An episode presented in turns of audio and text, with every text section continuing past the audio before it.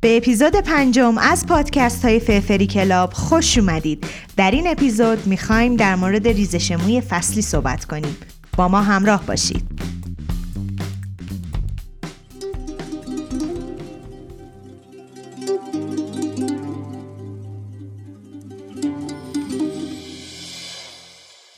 پادکست فرفری کلاب خوش آمدید. پادکستی برای فرفری ها سلام من الی هستم و شما فرفری های عزیز رو دعوت می‌کنم تا با ما همراه باشید.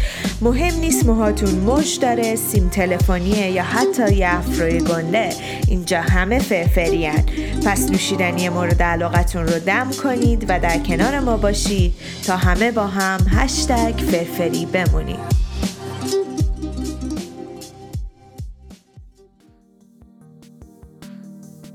سلام فرفریا حالتون چطوره؟ امیدوارم هفته خوبی رو پشت سر گذاشته باشید. توی این هفته و این اپیزود می‌خوایم در مورد ریزش موی فصلی صحبت کنیم.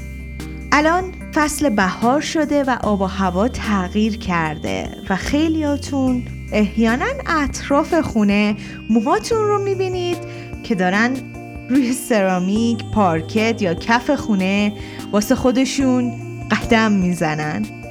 احتمال اینکه این موهای اضافی که توی برستون شونتون کف هموم یا کف خونه می‌بینید نگرانتون کرده باشه که خدایی نکرده دارید کچل میشید باید بهتون بگم جای نگرانی نیست. با تغییر فصل پدیده اتفاق میفته به اسم ریزش موی فصلی. در این اپیزود توضیح میدیم ریزش موی فصلی چیه در چه حد نرماله و چی کار می‌تونیم بکنیم که به این ریزش مو کمک کنیم و تا حد ممکن ریزش مومون رو کم کنیم. ریزش مو عوامل مختلفی داره.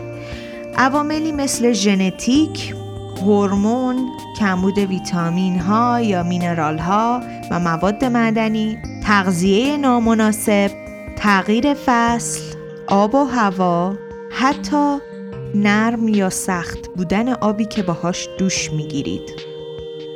مطالعات نشون داده که ما در روز بین 50 تا 100 تار مو رو از دست میدیم و این کاملا نرمال و طبیعیه. مو 90 درصد از پروتئین تشکیل شده.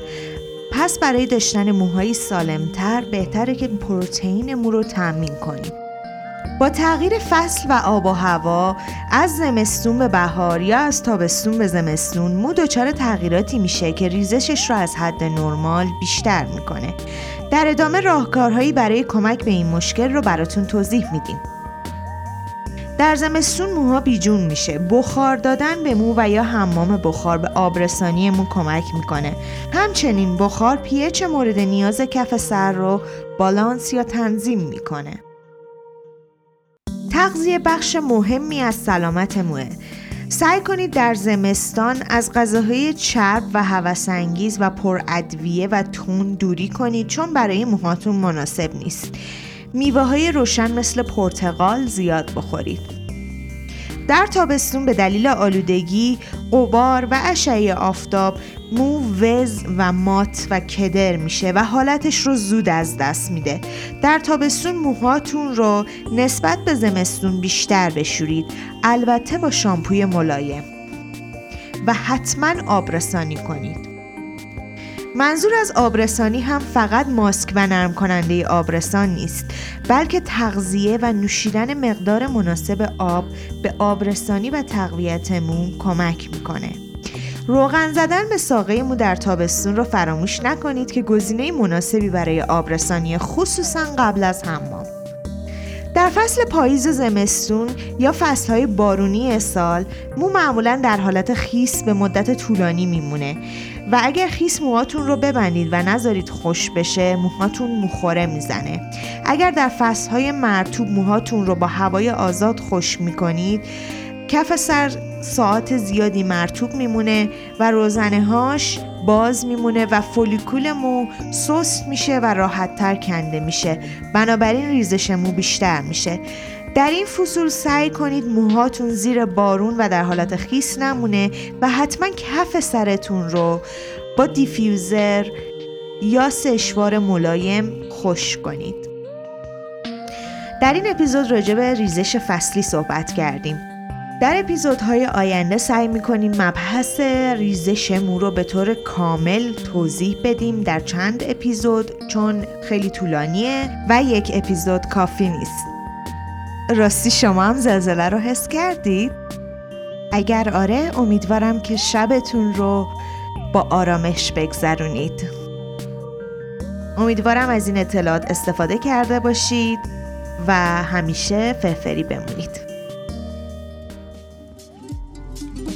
پادکست های فرفری Club هر جمعه منتشر میشه تا شما بتونید صبح جمعتون رو فرفری شروع کنید. پادکست های ما رو می‌تونید در iTunes پادکست، SoundCloud و هر جایی که پادکست هست پیدا کنید. همچنین فراموش نکنید ما رو در شبکه های اجتماعی با ایدی فرفری کلاب یا هشتگ فرفری بمونید دنبال کنید. امیدوارم هفته خوبی داشته باشید و یادتون باشه همیشه فرفری بمونید.